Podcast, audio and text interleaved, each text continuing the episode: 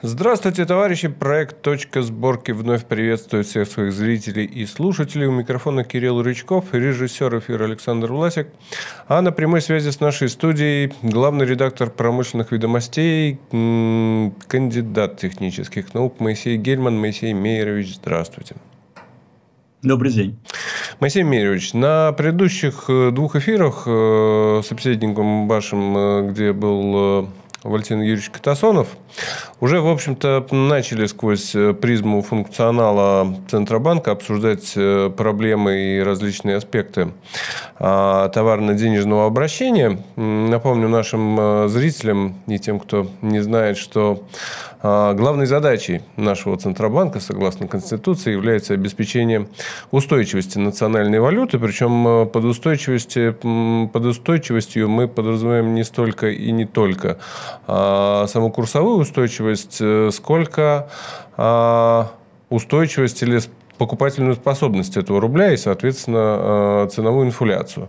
Что, в общем, э, недвусмысленно демонстрирует нам реальность с задачей этой Центробанк, мягко говоря, не справляется. Моисей Меревич, вопрос как следствие простой. Чем бы вы это объяснили, иначе как заговором и предательством? Про заговор и предательство, это пускай в этом разбираются органы соответствующие. А мы с вами попробуем это объяснить с точки зрения логики и права. Значит, э, слова защиты и обеспечения устойчивости рубля являются основной функцией Центрального банка. Вот при этом непонятно – от чего и каким образом Центробанк должен защищать то ли рубль, то ли его устойчивость. На самом же деле эти требования являются абстрактными, так как отсутствуют их правовые определения и содержательная сущность. А несколько слов, которые касаются теории систем, поскольку, поскольку когда мы говорим товарно-денежное обращение, то товарно-денежное обращение – это разновидность системы. Причем системы динамической. Так вот, в этом случае, согласно теории систем регулирования управления, вопреки упомянутой конституционной норме, некорректно говорить об устойчивости рубля – то есть условном или виртуальном статическом элементе. Чтобы было понятно, давайте сравним вот желоб наклонный, в котором, по которому скатывается шарик в лунку. Значит, если вы этот шарик закатите вверх, то он скатится вниз, в ямку это простейший пример, а, простейший пример динамической системы, где шарик отдельно не является элементом этой системы. Это просто шарик. То же самое с деньгами. Значит, деньги – это элемент системы товарно-денежного обращения. То есть элемент динамической системы, а такие системы обладают так называемым свойством устойчивости. Значит, речь идет о том, что свойством устойчивости обладает система в целом, а не сами деньги. Деньги, они отображают только числовое значение, э, допустим, там э, банкноты, если речь идет о наличных деньгах, или монеты. Так вот, под устойчивостью в теории системы управления понимается способность динамической системы возвращаться в равновесное состояние. Если ликвидируем воздействующее, если мы ликвидируем воздействующее возмущение на нее. Неустойчивая система при воздействии на нее возмущения – отклоняется от равновесного состояния И начинает это в общем случае колебаться с нарастающей амплитудой, вплоть до возможного разрушения. В случае, в частном случае, вот э, желоба с шариком, о котором мы говорили, а это тоже система, там система однозначно возвращается э,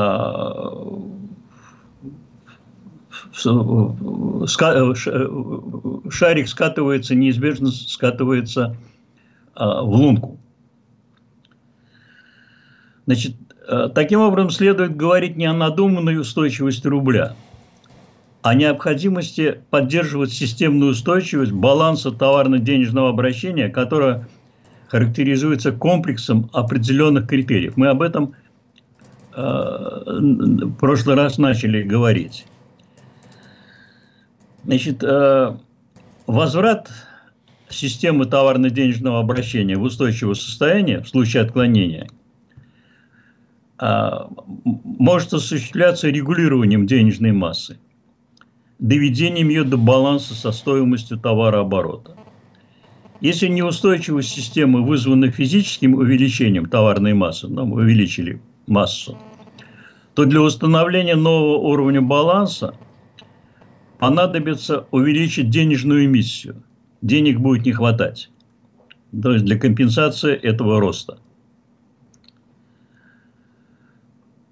Однако вот баланс обычно нарушается ввиду роста цен при сохранении физического объема товарной массы. Если э, значит, э, товарная масса сохраняется, то увеличение цен, то, что мы называем ценовой инфляцией, она будет приводить к увеличению этой денежной массы, но не по стоимости.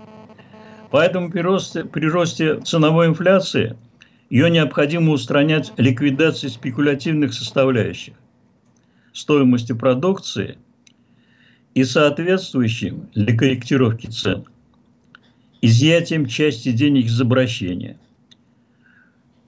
Можно этого достигать также нормированием сверхприбыли, потому что деньги, э, цена может возрасти, а сумма денег, цена, цена может возрасти, э, и э, для того, чтобы ликвидировать этот рост, можно нормировать, то есть ограничивать рост прибыли и переводить избыток этой прибыли в доход бюджета. Я об этом вот чуть позже об этом скажу. Значит, значит еще раз, вот к спекулятивным относятся доходы, полученные при накрутке цен, в том числе вследствие фиктивного налогообложения и получения сверхприбыли. От торговли валютами по базарным ценам, от повышения ключевой ставки Центрального банка и ставок коммерческих банков – там еще целый ряд есть. Значит, э, чтобы устраняются э, спекулятивные доходы в зависимости от вида этого дохода разными способами. Начнем вот с самого простейшего вида такого дохода. Это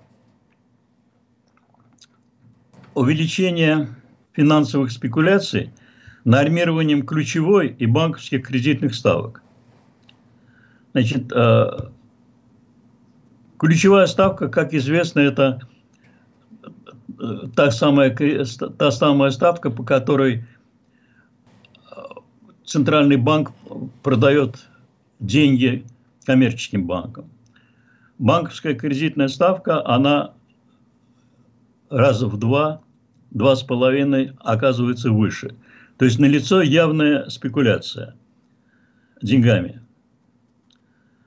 Значит, э, исходя вот из практики банковских регуляторов ведущих стран, можно сказать, что ключевая ставка Банка России при эмиссии им денег из воздуха не должна превышать 1-1,5%. Практика показывает. А кредитные ставки коммерческих банков не должны превышать 2-3%. Значит, э, как известно, рост в стране ценовой инфляции много лет безуспешно, но с удивительным упрямством, как представляется, пытается, пытается воспрепятствовать глава Центробанка со своим окружением. Они почему-то убеждены, что росту цен можно противостоять увеличением ключевой ставки ЦБ. И они это систематически делают. Если помните, в 2014 году а, ключевая ставка взлетела до 20%. Однако это приводит только к удорожанию банковских кредитов и, как следствие, к увеличению цен на товары и услуги. То есть увеличение ключевой ставки приводит к увеличению ценовой инфляции. Поэтому создается впечатление, что руководство ЦБ не, пони, не понимает разницы между ценовой инфляцией, то есть ростом цен, и денежной инфляцией. Это избыточность денег в обращении. Значит, к повышению ключевой ставки грамотные банковские регуляторы других стран прибегают обычно при денежной инфляции. То есть, когда денежная масса в стране в избытке. А у нас же хронически денег в обороте не хватает. То есть, искусственно создана перманентная денежная дефляция. Значит, таким образом, вывод очевиден, требуется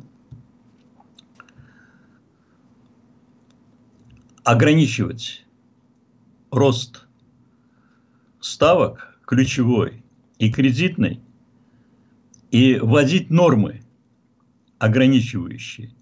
Сегодня этих норм фактически для э, кредитных организаций фактически не существует. Значит, далее, вот это по поводу налога на доходы физических, физических лиц, НДФЛ.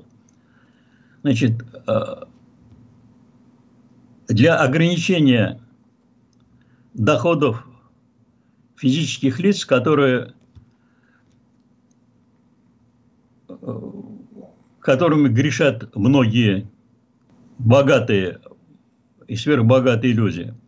Требуется... Значит, у нас почему-то считается, что э, у нас э, самая маленькая, самая маленькая э, налоговая ставка 13%. На самом деле речь идет подоходный налог или налоговая ставка на на доходы физических лиц. Это только один из множества налогов, которыми облагается население страны. Значит, вот возьмем, э, причем согласно вот официальным данным, 20% населения обладает почти половиной всех доходов. При этом около 60% живет ниже черты бедности или на грани нищеты чтобы вот несколько изменить ситуацию, вместо единой, равной 13% ставки налога на доходы физических лиц, необходимо ввести шкалу ставок, прогрессивно растущих с увеличением доходов. Об этом говорят много, много, много уже, и чуть ли не с 90-х годов. Но инициативы, которые время от времени возникают в Государственной Думе, они заканчиваются пустыми разговорами. При этом, как ни странно, отсутствует доказательства того, а насколько и как нужно снижать налог. Значит, поскольку, поскольку все налоги в конечном итоге выплачивает население страны, Поэтому следует говорить, следует рассматривать э, налог на доход физических лиц не в том виде, в каком он трактуется, 13%, а как э, сумму всех налогов, которые формальных, неформальных, которые выплачивает население, приобретает, приобретая потребительские товары и услуги. Значит, я вот хочу привести прямой, э, э, элементарный элементарное доказательство того, каким должен быть та, такой налог.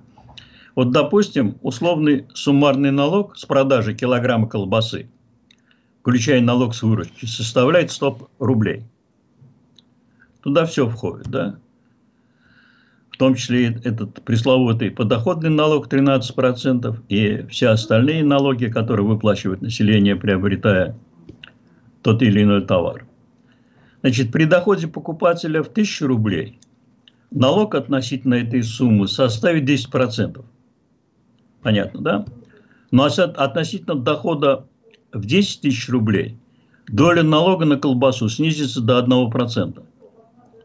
Таким образом, относительная доля налога возрастает с уменьшением доходов физических лиц. То есть реально существующая шкала налоговых ставок является регрессивной. С чем, кстати, упорно не хотят согласиться многие годы э, депутаты.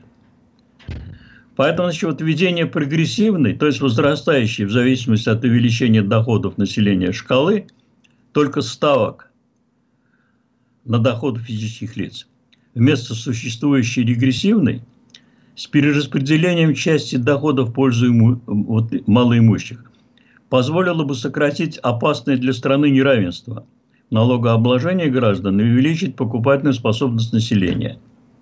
Я вот э, приведу несколько цифр, да.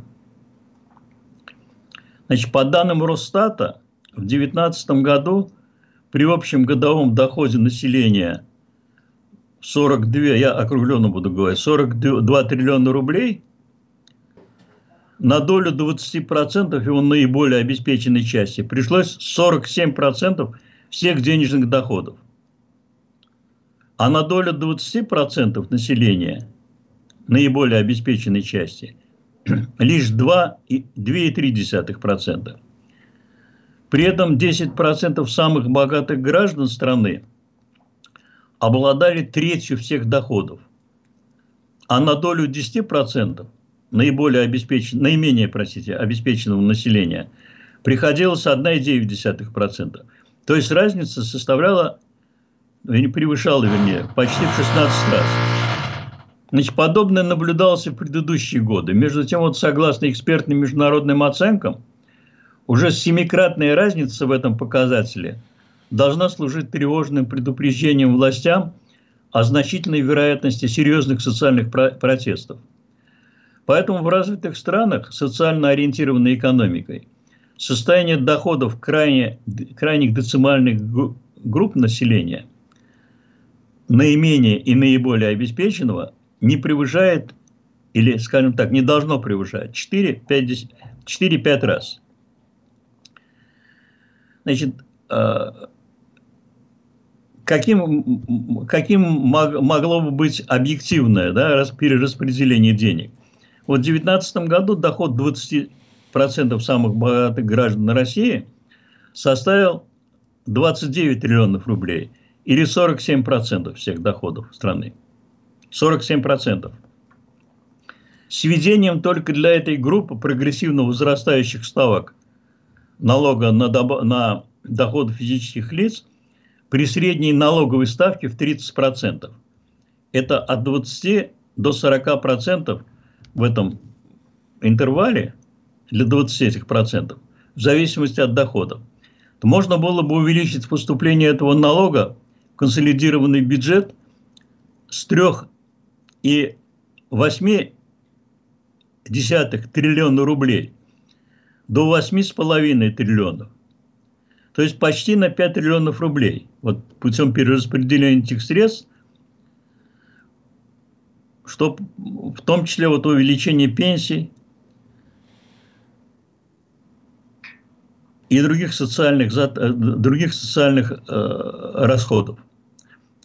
Хочу сказать, что вот в Китае действует прогрессивная шкала ставок подоходного налога и она составляет от 2% до 40%. То есть там, кстати, такая, такая система характерна не только для Китая, но, простите, но и для многих других стран. У нас почему-то, очевидно, в угоду самым богатым людям, очевидно, они хотят решать эту проблему простым перераспределением средств, от которых 20% наиболее богатого населения не обеднеет. Мы в прошлый раз э, кратко э, затронули вопрос о так называемом налоге на добавленную стоимость. Я вкратце расскажу о нем, потому что он играет очень важную роль с точки зрения налогообложения, потому что на самом деле налогом предусмотрено внедрен фактически так называемый э, теневой бизнес. То есть теневым, теневым бизнесом, причем законный теневой бизнес, да, по закону о налоговом кодексе это все делается.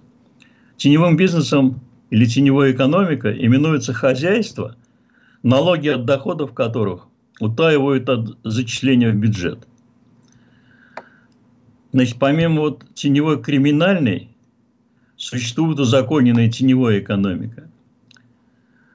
А, если э, в 2019 году,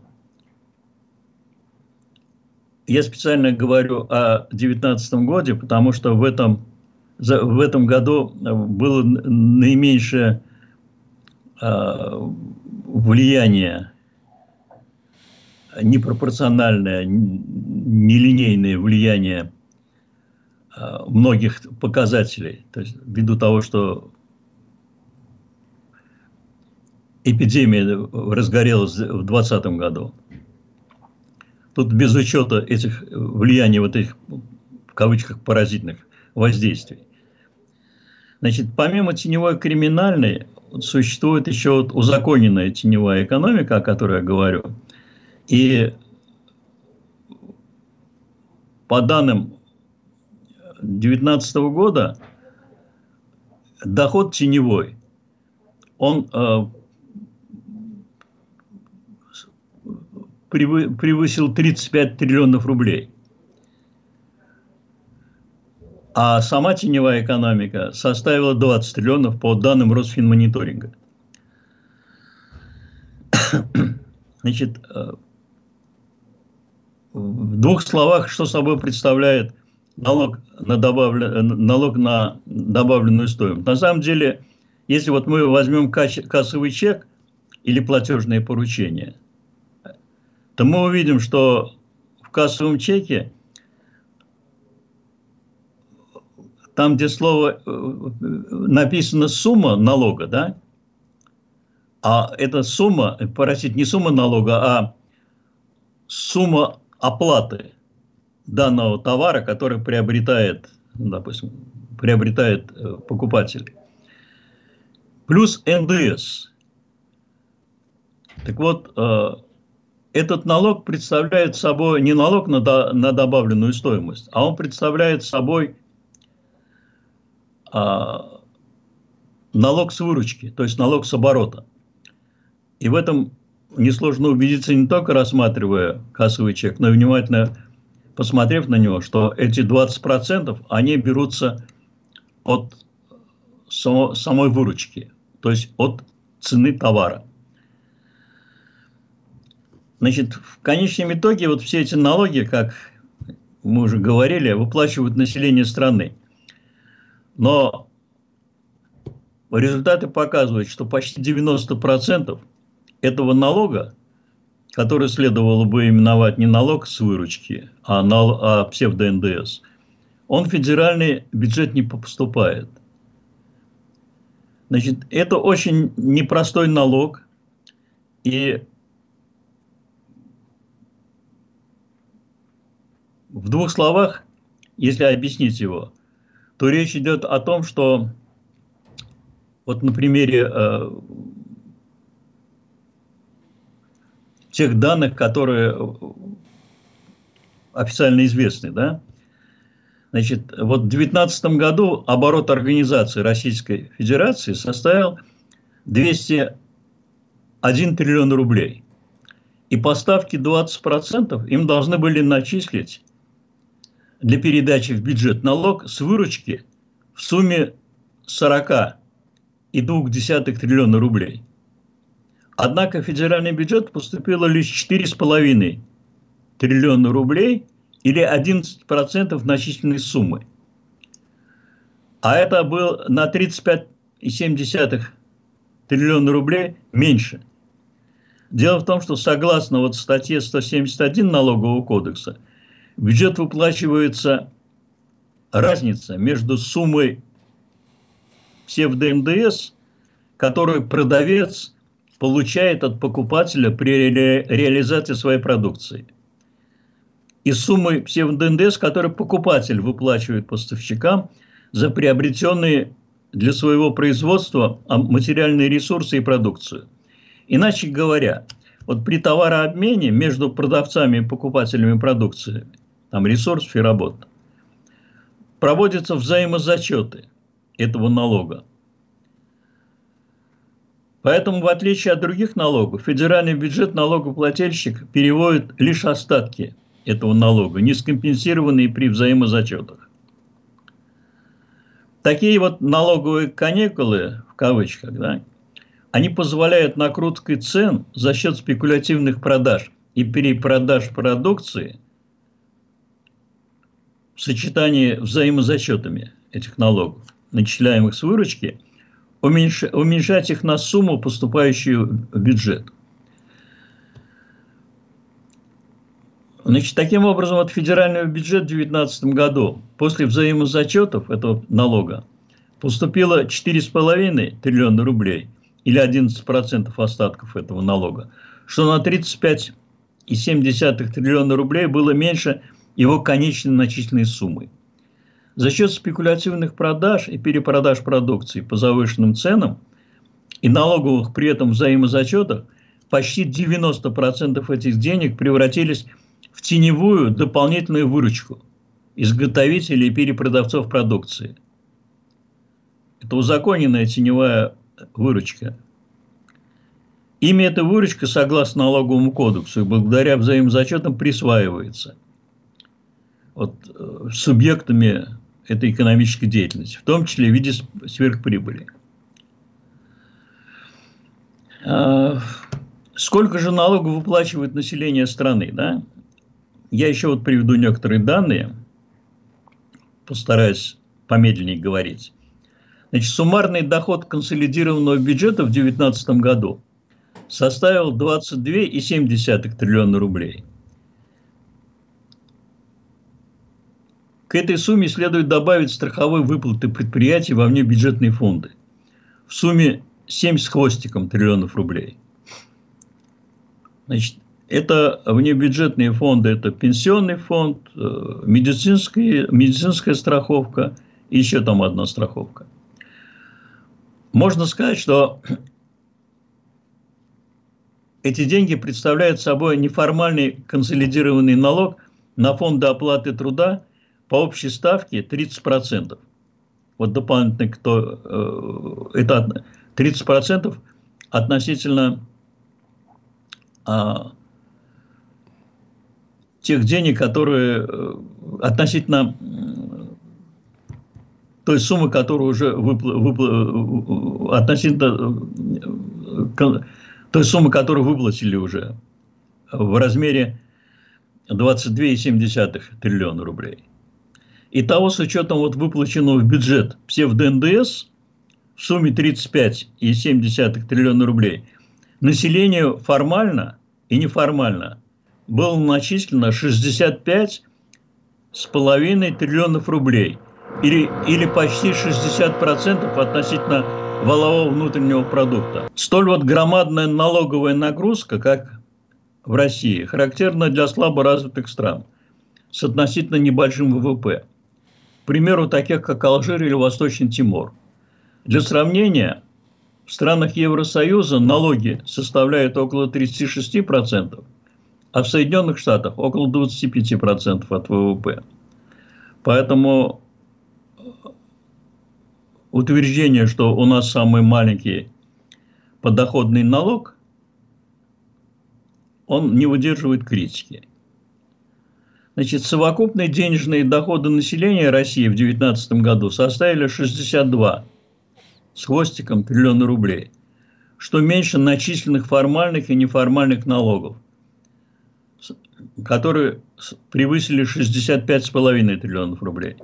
То есть дефицит появился. Значит, разница была с избытком скомпенсирована в кавычках за счет банковских кредитов, которых к концу 2019 года накопилось на 17,5 триллионов рублей. Примерно половину этой суммы составили кредиты на ипотеку. Значит, на долю псевдо-НДС, которая не поступает в бюджет и присваивается товаропроизводителями и перепродавцами продукции в виде вот дополнительной добавленной стоимости, включая прибыль. В 2019 году, вот, как я отметил, пришлось 35,7 триллиона рублей – это около 90% начисленного налога с выручки или 55% суммы формальных и неформальных налогов. Выплачивают эти деньги население страны. Из приведенных данных видна вся абсурдность налога с оборота, то есть с выручки, и сизифового труда по его учету.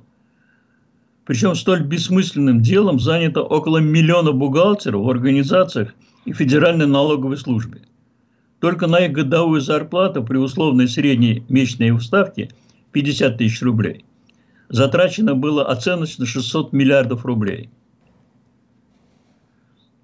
Значит, если ликвидировать налог с выручки взаимозачетами, который в 2019 году начислили в сумме 40 с хвостиком триллионов рублей, то эти деньги можно было бы частично распределить в качестве дополнительных доходов консолидированного бюджета – а остальные сократ, э, сохранить и передать населению, возвратить населению. За счет этого выигрыша можно было бы установить налог с продаж, допустим, 20 триллионов рублей от выручки. То есть поставки примерно 10% вместо нынешних 20%. Население в таком случае сохраняет около 20 триллионов рублей – что позволит увеличить на эту сумму его чистый доход и покупательную способность. Налог с продаж представляет собой налог с конечного значения выручки в розничной торговле. Он начисляется, но почти 90%, как я отмечал, его присваивают в качестве оброка товаропроизводителя и перепродавцы продукции. Вот прежде он направлялся в региональные бюджеты – и был отменен в пятом году. Сейчас после взаимозачетов его остатки поступают в федеральный бюджет. Это вот та самая значительная часть, которая присваивается субъектами хозяйственной деятельности. То есть это узаконенный теневой бизнес. Значит, замена налога с выручки с его взаимозачетами, налогом с продаж – позволит существенно увеличить доходы консолидированного бюджета и страховые выплаты. Это упростит и удешевит систему налогообложения, увеличит покупательную способность населения, позволит возвратиться к прежнему возрасту выхода на пенсию.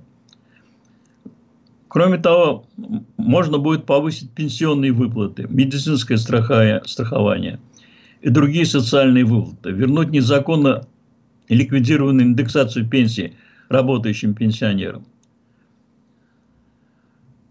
Кроме того, можно было, было бы ликвидировать некоторые налоги, которые э, в конечном итоге выплачивает население страны. Значит, чтобы решить окончательный вопрос вот с этим налогом, да, поскольку, поскольку если а, просто ликвидировать налог с выручки взаимозачетами и заменить его налогом с продаж, то товаропроизводители и перепродавцы, они не станут добровольно снижать цены, уменьшая свою нынешнюю выручку. И поэтому для того, чтобы заставить их уменьшать свою эту выручку и добиться того, чтобы была бы, был бы увеличен э, консолидированный бюджет вот на ту сумму, о которой мы говорили, это оценочно 20 триллионов рублей, то нужно нормировать вот эту прибыль с тем, чтобы сверхприбыль изымать э, в бюджет. То есть, если сейчас мы говорим о налоге на прибыль, то здесь мы будем, э, то в случае нормирования прибыли э, речь будет идти не просто о изъятии поставки, да, а будет речь идти еще о том, что этот э, налог должен ограничиваться и изыматься в пользу государства, то есть бюджет. Значит, э, нормирование прибыли, э, оно должно быть дифференцированным, то есть с учетом особенностей той или иной отрасли производства. Размещение предприятий, условий хозяйствования, природных условий, ну и еще ряда э, критериев. Тогда вот спустя какое-то время цены на все и вся, да, стабилизируются и исчезнут посредники спекулянта, потому что ограничение значит, э, значит, ограничение этой прибыли будет осуществляться таким образом. Значит, у отечественных товаропроизводителей нужно будет законодательно нормировать прибыль относительно себестоимости продукции. А вот у перепродавцов фактически спекулянтов. Значит, потребуется нормировать их прибыль относительно цены продукции ее изготовителей с учетом нормирования торговых наценок. Тогда вот э, нормирование торговой наценки для импортной продукции относительно таможенной цены ее поставщика сделает невыгодным искусственное занижение импортерами таможенных цен. Сейчас это часто происходит. Вот почему у нас зарубежные зарубежная продукция, особенно вот лекарства, на 200-300% а, превышают ту реальную цену, которую фактически мы выплачиваем. Не мы выплачиваем, а, а по которой закупается эта продукция, да, импортная. И это происходит от того, что искусственно занижается цена при поставке импорта, а потом при э, возврате этих денег, значит, дело в том, что нередко вот поставщики импорта и его продавцы в России – это аффилированные лица, зарегистрированные в офшорах. Поэтому, занижая цены при поставках продукции и взвинчивая их при продаже в России, они получают громадную прибыль, которую в валюте переводят за рубеж. Вот именно поэтому в аптеках импортные лекарства стоят 2-3 раза дороже.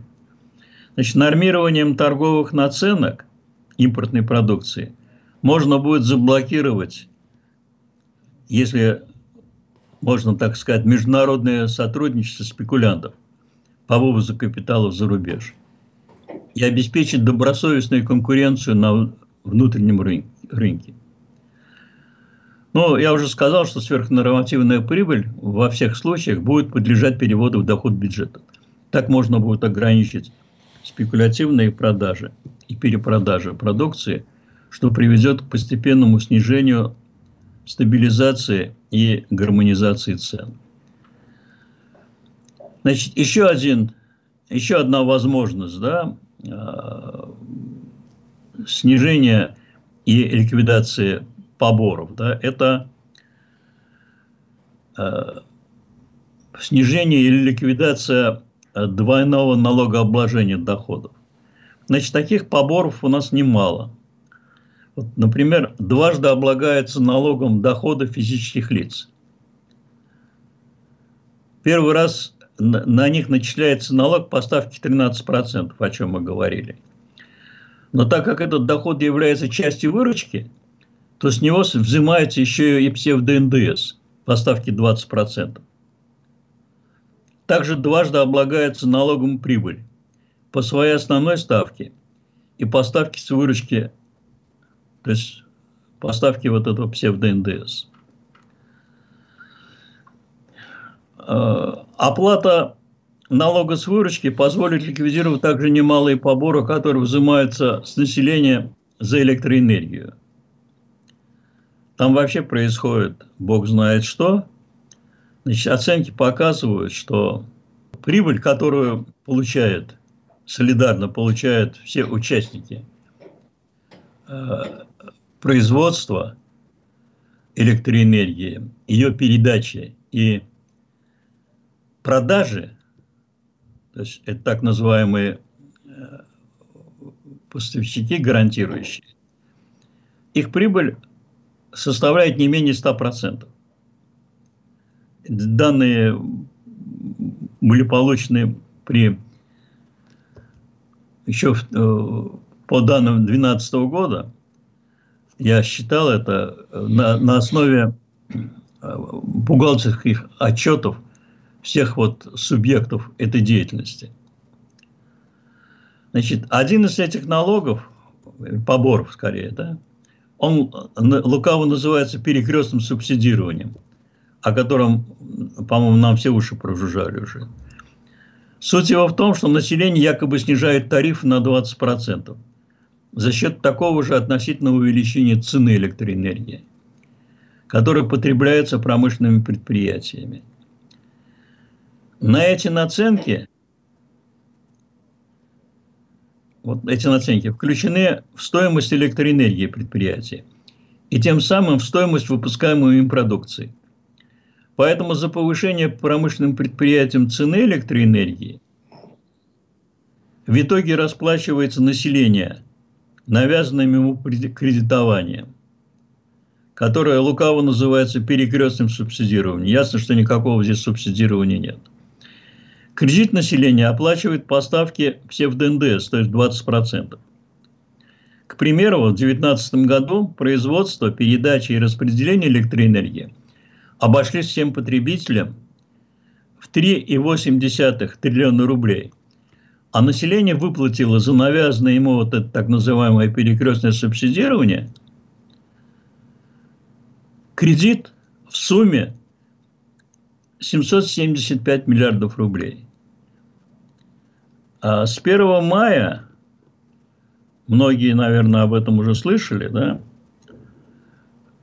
введен новый побор. Значит, побор за электроэнергию в размере 6,3%. И, как сказал министр энергетики, что якобы потребители за, деньги, за это не будут платить, а это будет непонятно кто будет за это платить. Хотя очевидно совершенно, что так же, как вот в случае с этим перекрестным субсидированием, в итоге, в итоге э, будет расплачиваться дополнительно население страны. Следует добавить, что э, к этим 6,3% добавки. Правда, они говорят, что до конца года только якобы будут, да? С 1 декабря прошлого года были увеличены, были увеличены цены на все услуги ЖКХ, включая электроэнергию, они возросли, они должны были быть увеличены э, с 1 июня этого года, но их увеличили с опережением. Значит, таким образом, за электроэнергию сейчас этот побор составил 15,3 или 6, я уже забыл, процента. Это вот дополнительный, дополнительный побор. Значит, я уже сказал, что вот мнимое это субсидирование приводит к тому, что рентабельность, то есть суммарная прибыль этих субъектов, да, электроснабжения, оно э, составляет не менее 100%. Для примера скажу, что в советское, в советское время ну, я, я, значит, тариф для населения составлял 2 копейки за киловатт-час, для промышленности, то есть, простите, 4 копейки за киловатт-час, для промышленности 2 копейки за киловатт-час, а прибыль, поскольку, поскольку много регулировалось, прибыль не превышала 10%. В этой связи вот интересен такой, э, такой момент. Значит, э,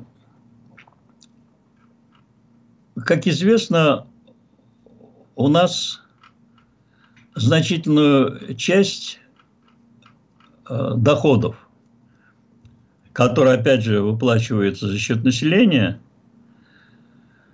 э, значит, за счет дивидендов, которые платят акционеры, да? Так вот, э, если я сейчас еще одни цифры вот приведу по поводу выплат. Сейчас я их найду. Значит, на фондовом, это вот то, что относится к фондовому рынку, выплачиваются большие суммы дивидендов. Значит, суммарная прибыль, вот, например, банковского сектора в России в 2019 году превысила 2 триллиона рублей – это было на 50% больше прибыли 2018 года. Однако доля кредитования банками реального сектора экономики не превышает 10% от прочих размещаемых на стороне средств. Так вот, э, дивиденды, которые получают, да, они являются, а их постоянно выплачивают возникает вопрос, на каком основании, почему эти, э, ведь это по существу постоянное, постоянное кредитование, которое выплачивается а, всем населением и не только, но выплачивается и выплачивают всем населением страны, потому что это прибыль дополнительная. Спрашивается, почему не ограничить, почему не превратить эти выплаты не в постоянные дивиденды, а в обычный кредит. Потому что эти кредиты, вот эти кредиты фактически финансовые, они обслуживают также криминальную теневую экономику, о которой я говорил. Резюме такое, что фактически происходит систематическое многолетнее вымогательство денег. Не только у населения, но в том числе и у бизнеса, и у самого государства. То есть надо приводить в порядок действующее налоговое законодательство. И э, устранив вот те поборы, о которых причем не все, мы, мы обсуждали, обсудили не все поборы, а только ну, значительную, большую часть из них, но не все, далеко не все. Поэтому требуется принципиальное изменение действующего налогового законодательства, в том числе в первую очередь необходимо устранить так называемый узаконенный теневой бизнес. Более подробный материал на эту тему – можно было бы прочитать э, в мартовском номере газеты «Промышленные ведомости». А, эта статья там большая по этому поводу опубликована, моя статья. Кто заинтересуется, может ее внимательно, может ее посмотреть. Да, я думаю, мы дадим ссылочку на нее в описании к данному ролику. На самом деле очень жаль, Моисей Мирович, что то, о чем вы говорите, не услышат в тех высоких кабинетах, где сидят те, а кто отвечает как раз за гармонизацию нашей налоговой сферы. Не то чтобы даже не услышат, потому что голос э, нашего канала не такой пока и громкий, сколько потому, что слышать они особо ничего не хотят. На прямой связи с нашей студией был главный редактор газеты «Промышленные ведомости», ссылочку на статью которой мы, повторюсь, разместим а, в описании к данному видео. Моисей Гельман, Моисей Меревич, большое спасибо, что уделили время. Спасибо, всего доброго вам и всем слушателям нашим. Прощаюсь с нашими слушателями. Всех благ, удачи.